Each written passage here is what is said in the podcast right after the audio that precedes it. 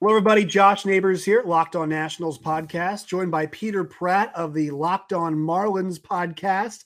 A crossover as we preview another series between these two foes. We'll check in on how both teams are doing, what the moves look like as we head closer to the MLB trade deadline. We'll just get Peter's also overall as, as general thoughts uh, as well. But first of all, Peter, how you doing, man?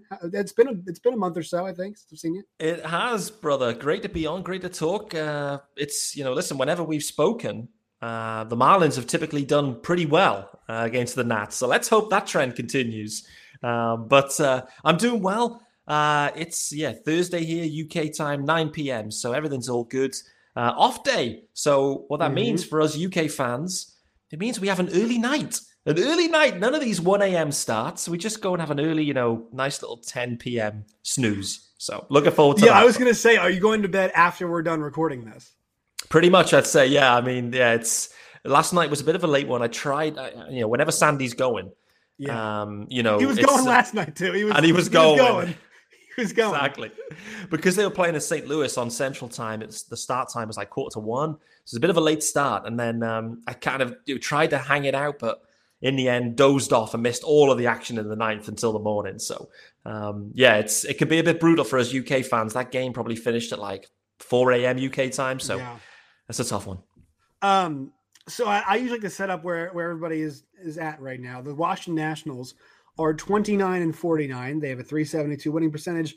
19 games back in the division. They have a minus 109 run differential. They've lost one in the current streak, but they are six and four in the last 10, which is is decent. The Marlins are 34 and 40. They're 12 games back in the division. They're 19 and 16 at home, which is positive. Positive record at home is, is always good. They do have a plus five run differential, which is good. They've won one. They're five and five in their last 10. I just want to go back to last night. Like, you know, I saw the Mets start for Sandy Alcantara. Not as not his best.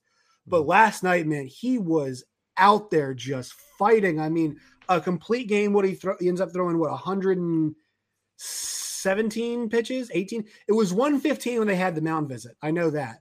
And then he gets a double play to win the game, I believe. Uh, and and it's just like this guy is he's got it working. We always, you know, it's funny because we didn't think he would be the one out of this group. He had a shot at being really good out of this, this pitching group, and obviously the Jose Fernandez thing is is really sad and tragic. But the other guys, you know, for other reasons, haven't been all the way up yet, and, and he has really just ascended to a point where he's not the best guy on the staff. He's not the best, best guy, you know, in the National League. He might be the best pitcher going, period, right now in all of baseball stunning to watch. 117 pitches. You're right on yeah. that, by the way, from last night. And uh, listen, Sandy, he's got the dog in him, right? He's just got yeah. the dog in him. I absolutely love to see it.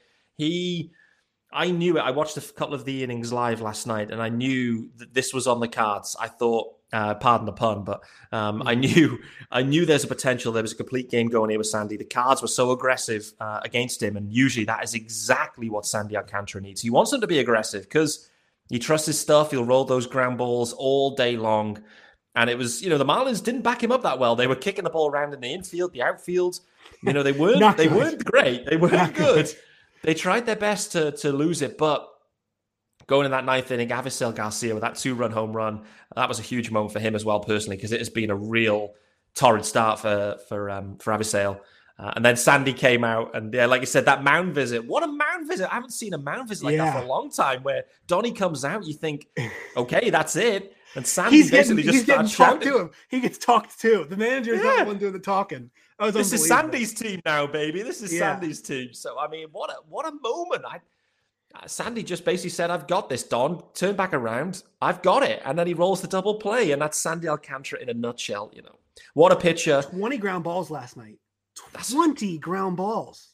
That's amazing. And Miguel, you got to call out as well. Miguel Rojas, a shortstop, he is mm. he's electric and shortstop. Like it's it's so impressive what he does there. It's underrated because the bat, obviously, the, the, stick doesn't play.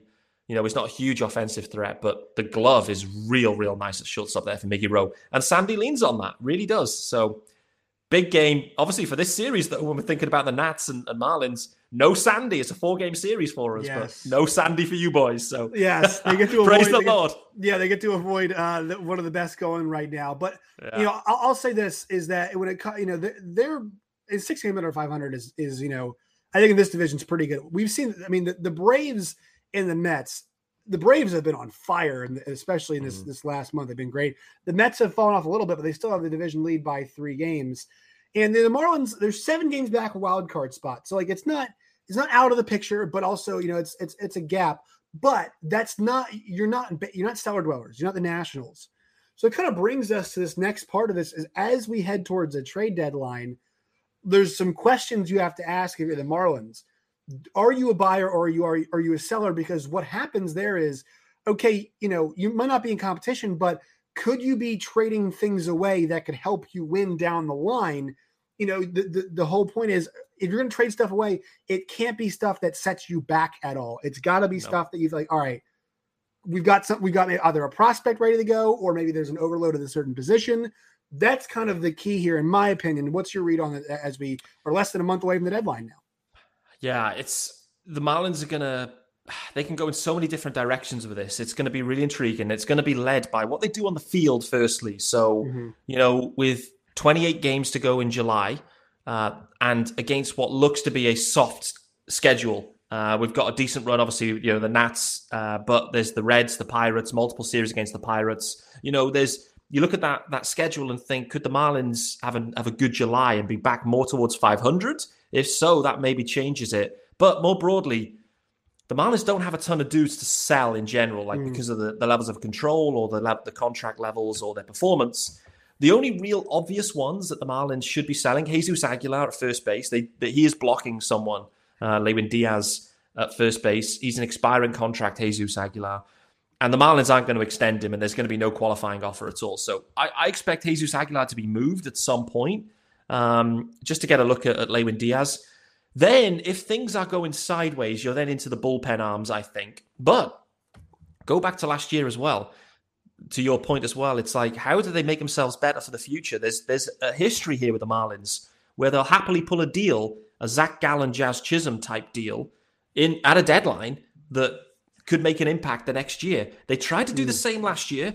Max Meyer for Brandon Marsh with the Angels. The Angels pulled away from that. I think they'll regret that in the end because I think Max Meyer is uh, is is an absolute stud, um, no doubt. And the Angels, what do they always need? They need some good pitching. They need. So I think I think they'll regret that move. I think Max Meyer has has progressed. I'm not convinced that Brandon Marsh really has. So I, it's going to be an intriguing deadline for the Fish. Let's not forget when they were in the mix in 2020, they went out there and got Starling Marte.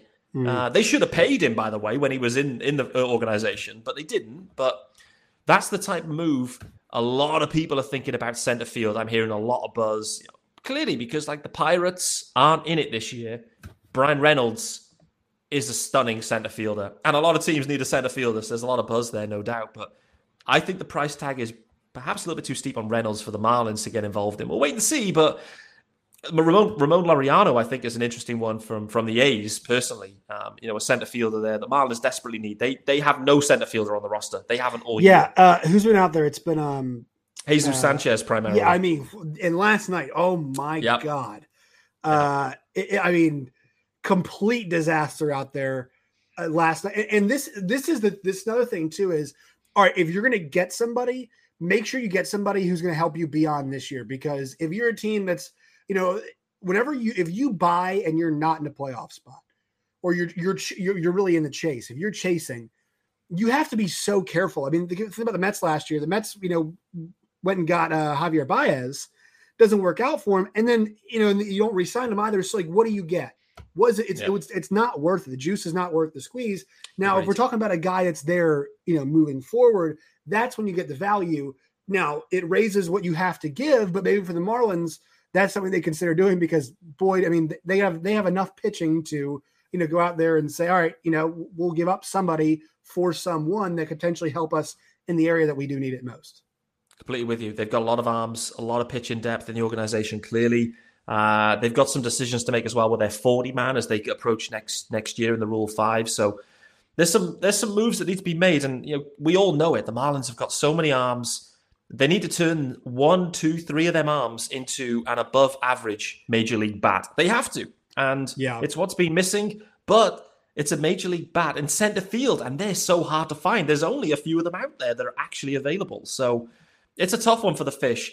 I know that they've been talking to the Pirates about Reynolds. They obviously did a deal with Pirates for Stallings. So the price tag was obviously too high. They didn't get a deal done. You know, you keep revisiting that one, right? Because the control keeps expiring on Reynolds. The Pirates, maybe they're getting better. I don't know. I'm not close enough to the Pirates to know what they're doing, but yeah, we'll we'll wait and see. I think the fish, this deadline, will be governed by what they do in July. I'm optimistic they'll have a good July, and they could be buyers. And to your point, Josh, I think they'll be buying for not just now. It's not rentals for the Marlins. It will be at least one extra year of control beyond this year in, in anyone they trade for, and ideally someone beyond that as well. All right, quick word from our sponsors here on the show. Today's show is brought to you by uh, the good folks at LinkedIn. Sun's coming out as we leave the pandemic, and we're in midsummer as well. For small businesses, LinkedIn Jobs makes it easier to grow your team. LinkedIn Jobs helps you find the people you want to interview faster and for free. To create a job post, you guys can go to linkedin.com and when you guys do, your job will reach 40 million people. 40 million job seekers visit LinkedIn every single week. So LinkedIn jobs will help you find the candidates you want to talk to faster. Post your job for free at linkedin.com slash locked on MLB. That's linkedin.com slash locked on MLB to post your free your job for free. Terms and conditions do apply. All right, so let's talk a little Nats here, Peter. Some news today that we got that came across the wire is that the Nationals are back into negotiations um, with one Juan Soto. This comes from Hector Gomez, uh, who is an MLB insider, and I believe he works for uh, Spanish publications, generally speaking, but did have this um, tweeted this out where he said, "Source." Source, the talks are intensifying between the Nationals and Juan Soto regarding a second offer from the team for the star for 13 years, 425 million. The extension, which will increase the initial 350 million offer by 75 million. And I'll tell you what, Peter, we had to do the dog and pony show. The uh, you know the Nationals people did because after the first offer was denied, which this is how negotiations go people were saying, uh, it, you know, we got to look to trade him now. We have to have to do this. The news also came out here. The Nationals looking to be sold. Well, I'll tell you what the Lerner family is not going to do if they're selling the team. Trade away the thing that gives the most ass, or you know, give away the thing that is the biggest financial asset. Sure, it's a financial burden, but also Juan Soto puts the jerseys on the backs and he puts the butts in the seats. That's those are the things that we talk about. The reason why Bryce Harper's so deal, you know, Bryce Harper's a great player, but you know, he's a guy where it's jerseys on backs, butts in seats. It's the kind of player that he is. It's you know, it's really worth it. I mean, it it is your franchise in more ways than just 162 or 150 how many baseball games they play every single year. But I have to say this, it sounds like the Marlins' pursuit of Juan Soto is over, right? Is that is that what you're reading from this? The the Marlins are no longer in the in the Juan Soto sweepstakes but to be real, the sad thing is y'all might have to see him in the division for the next 15 years. Uh, yeah, it sounds like it, doesn't it? Um, yeah. It, it's a really interesting um, conundrum. Like to your point, if you look at this from the business side, I think that's always where you should start because you know the approach in baseball right now is these teams are businesses and profit making ones, and so you know if someone's looking to sell the team, you cannot sell the asset of Juan Soto. That effectively devalues the the, the value proposition. So it makes total sense to sign Soto for both sides. I think they should get it done. I think, like you said, they came out, bit of dancing around, felt like the CBA all over again. In the end, they'll find a way to get a deal done. And listen, let's not let's not you know beat around here. The Marlins did something similar with Giancarlo Stanton years ago. Once Soto's that young, this contract is not going to be something that puts teams off. Like if the Nat, if the new ownership group come in and go, actually, do you know what? We don't like the look of this deal they can move on from Soto if they decide in a couple of years, probably. You know what I mean? Like it's, yeah. So, and somebody's gonna take that deal. Like yeah. he's he's not having. Here's the thing: his down year this year for him is is like still a pretty decent season. Yeah. I mean, he's he's still hitting for power. He's on base. Is still around. You know, it's it's three seventy. Like Josh Bell is having a phenomenal season right now for the Nationals. Mm. His on base is like slightly higher than Juan Soto's, and one is you know hitting you know 70 points lower than 80. Actually, it's like closer to 80 points, 90 points lower than Josh Bell is. It just shows you even when he's not, you know, when he's when he's getting the pitches to hit, he's not doing as good a job of of um, of hitting them. But when he's not getting pitches to hit, he's still just taking them like he has been in the past. And so this he's still a really great player.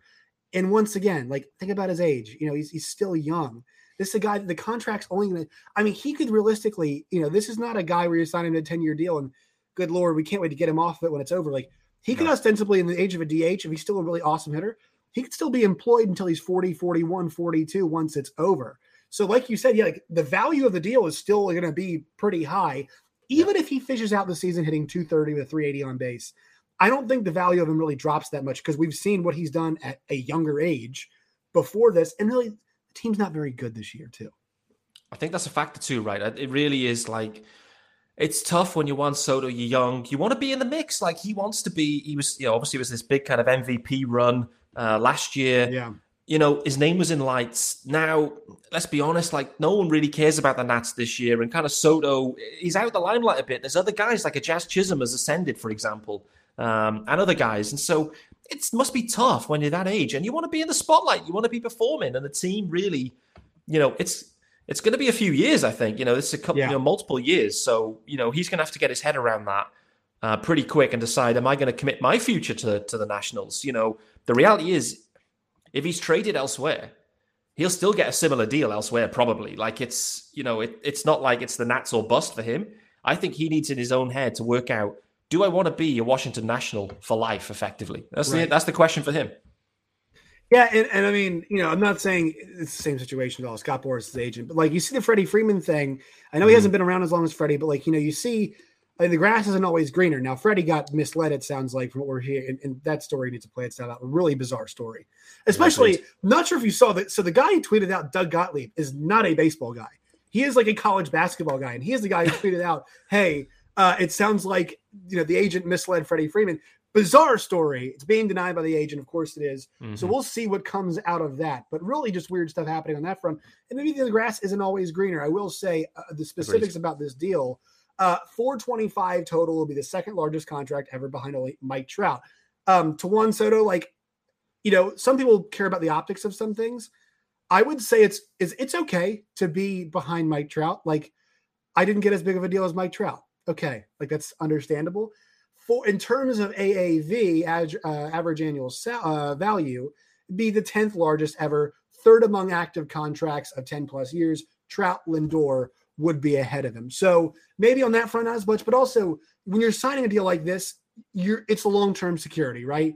Like he's still got a, you know, he's still got two plus more years till he's he's a free agent. What you're doing now, much like Wander Franco is, you're securing securing maybe the next four generations of your family's financial futures in one in one moment, and it's worth it for a lot of guys. So I think you know, final offer, but you up the seventy million dollars um, you know, we're starting to get a little bit closer to, I think, what makes sense. Does he sign it now? No. Does he sign it even maybe this offseason?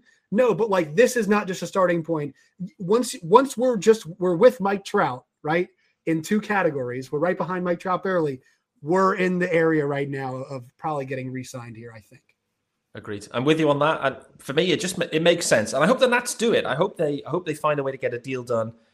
To me, it sounds like Soto wants to get a deal done too. I actually yeah. thought I've been saying about it um, in the off season because clearly this is one of the things that was coming down the pipe for the Nats. They had to make a decision, um, mm-hmm. and I, I always felt the contract value would end up starting with a five. I always felt that that would be the the starting point, a yeah. half a billion contract for Juan Soto.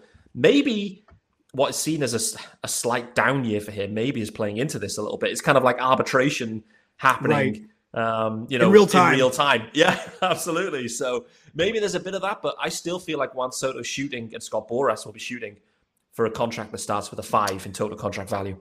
I I was always between 450 and five. I think that's where I I think it's where still I still believe it might land there. Mm-hmm. Now I yeah. think originally you might have been right because I don't think we saw the down year coming. So I think it is playing in just a little bit, but we'll see overall.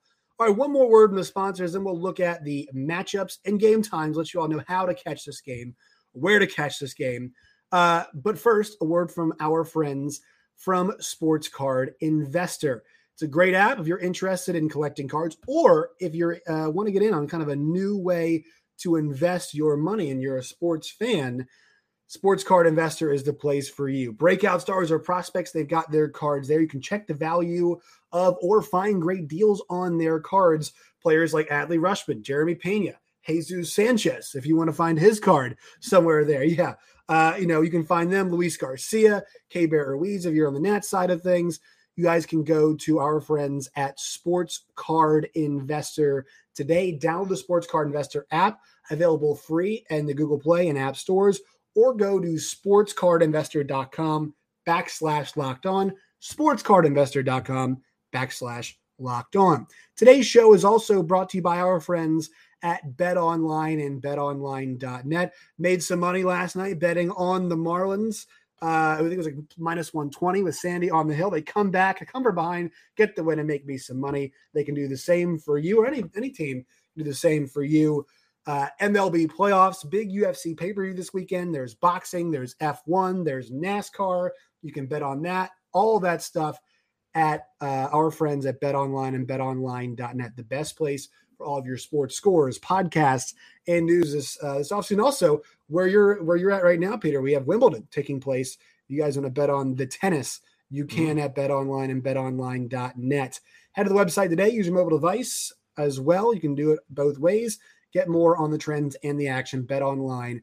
It's where the game starts. All right, Peter. So I need you to translate which I'm going to give you guys the game times for the weekend Friday, mm-hmm. Saturday, Sunday. It's actually, oh, it's a four gamer. It's the one that flips to Monday because we have the 4th of July weekend.